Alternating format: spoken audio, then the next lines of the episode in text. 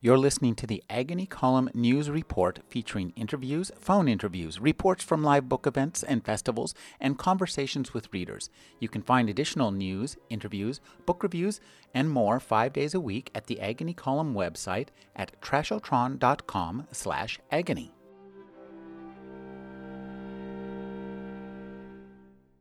I'm speaking with Cecilia Holland. She's the author of The High City. Her latest novel is The Secret Eleanor. Thank you for joining me, Cecilia.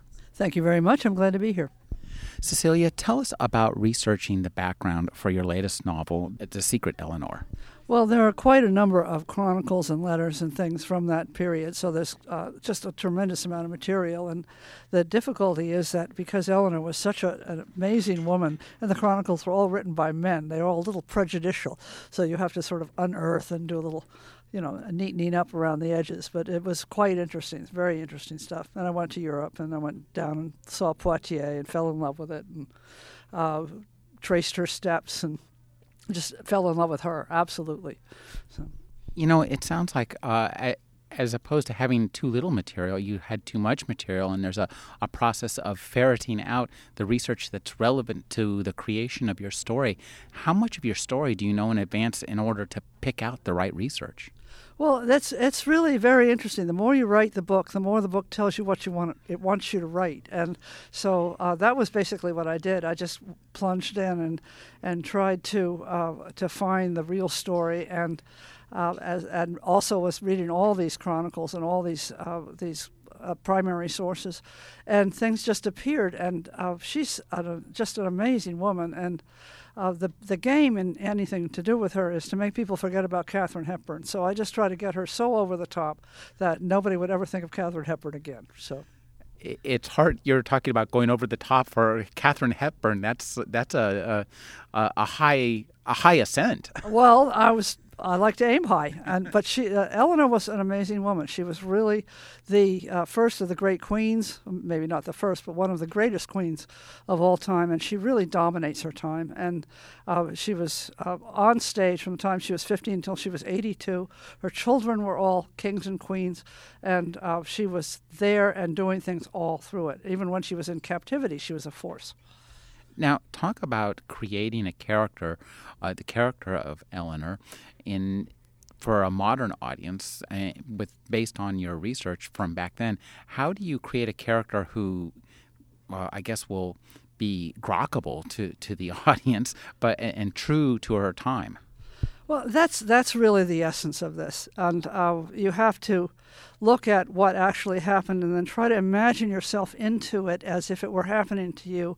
And um, I'm not anything like she is, but I can always throw myself into another person. And at the same time, being a woman now, I'm very, very interested in, uh, in, in women having lives of their own, women being free to have lives of their own, and what happens when that happens because women have such an enormous emotional range, such an enormous grasp of things, that a, a free woman in a society like that, which was really very, very cramped and very limited, uh, would just be like you know a phoenix. And i just i wanted her to be big. I wanted her to have a, a lot of, uh, of uh, a lot to say and a lot of uh, deep emotions and things and i just went for it. It sounds like a lot of fun to write. Did you find yourself um, living your own life in terms of the character you were creating no, when I'm writing a book, I live in the book. My own life is actually very boring. I have children, I have goats, I have chickens. You know, I, I wash dishes. So um, the real life is in the book, and I just really I love to write anyway. And this was a really fun book to write. Talk uh, uh, about uh, creating this character versus some of your your um, Viking sagas. Uh, going back and forth between those two, how much crosstalk do you find between this work and your previous work?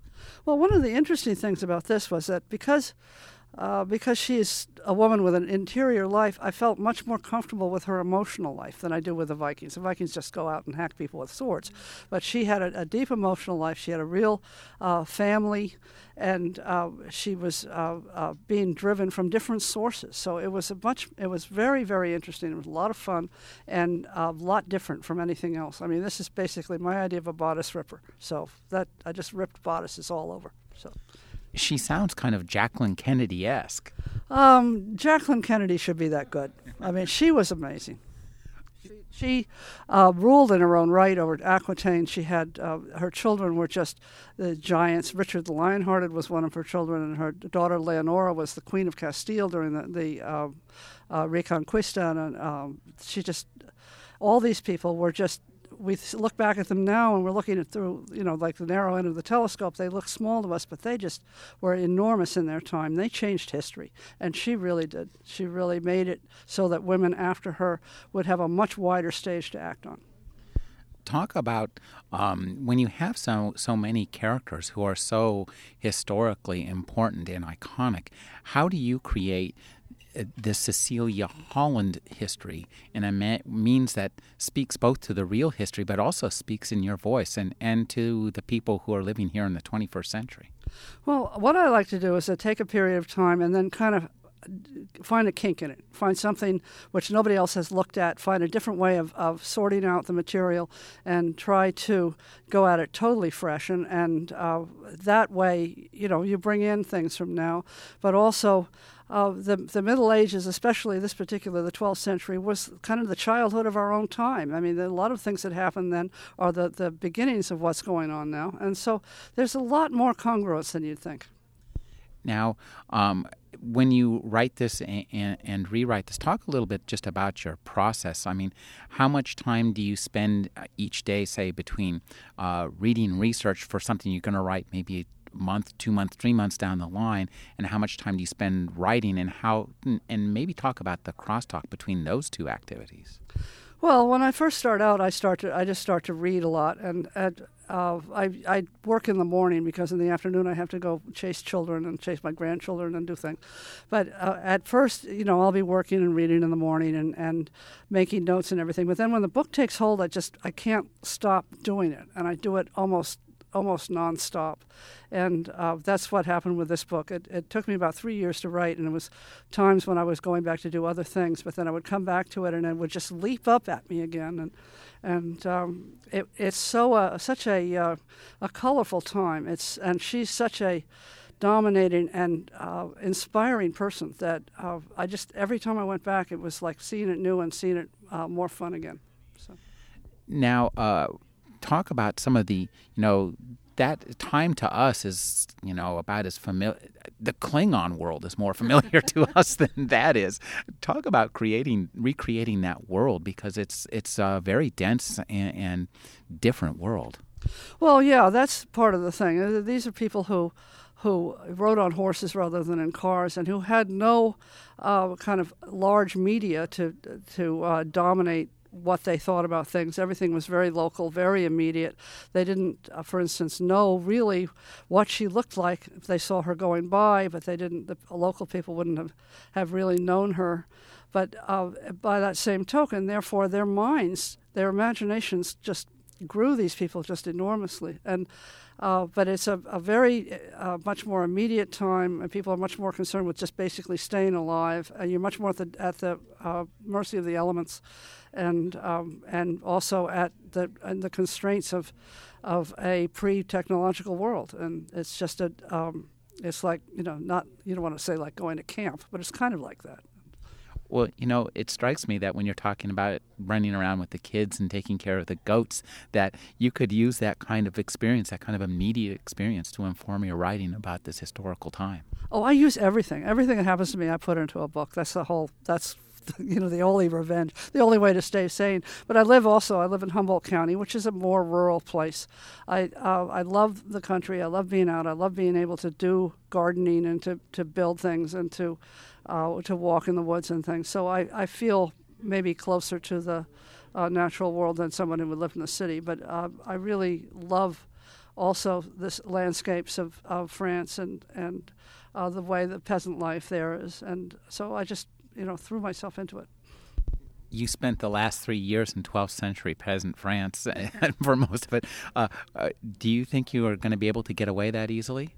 No, probably not. No, um, I've uh, worked on another book since, which was also which is about Richard the Lionhearted's crusade, and I just wallowed in it. It was just really fun. And it was this one was set more in the Middle East, and uh, so I I was in Jordan last year, and uh, it was it was just exciting. And the whole uh, ability to see something where everything is going on now, but see it eight centuries ago, see the same kind of thing going on. You know, there's still the same values, there's still the same conflict, there's still the same big uh, uh, uh Muslim and Christian, you know, clash. So there's a there's a tremendous amount of continuity in these things. I always aim for the continuity. You know, the thing that I, I was I'm interested in is when talk about traveling. You know, you say you went to Jordan, you went to France to do this research. Talk about traveling to do research for a book that's set in another time, and yet you're kind of having fun too. It's like a vacation. Oh yeah, no, it is. It's a, it's a great deal. I mean, uh, the the the trick is to find places where there's no telephone wires, but uh, you can find quite a lot of of old material. When I was in Jordan, for instance, we went to old Crusader castles. We went to an old Roman city. Well, I went down to the, along the Dead Sea and along the mountains there. Walked out on the on the uh, desert, uh, saw the Bedouin, and went to Petra. Went to Little Petra. Um, you just you, you know you go and you steep yourself in it. And you want the smells and the tastes and the flowers and the, and the kind of weather. You want to get you really sink into it, and that's really still there. If you get out of the city, you got to get out of the city. That sounds like a lot of fun. I've been speaking with Cecilia Holland. Her new novel is The Secret Eleanor. Thank you for joining me, Cecilia. Thank you very much.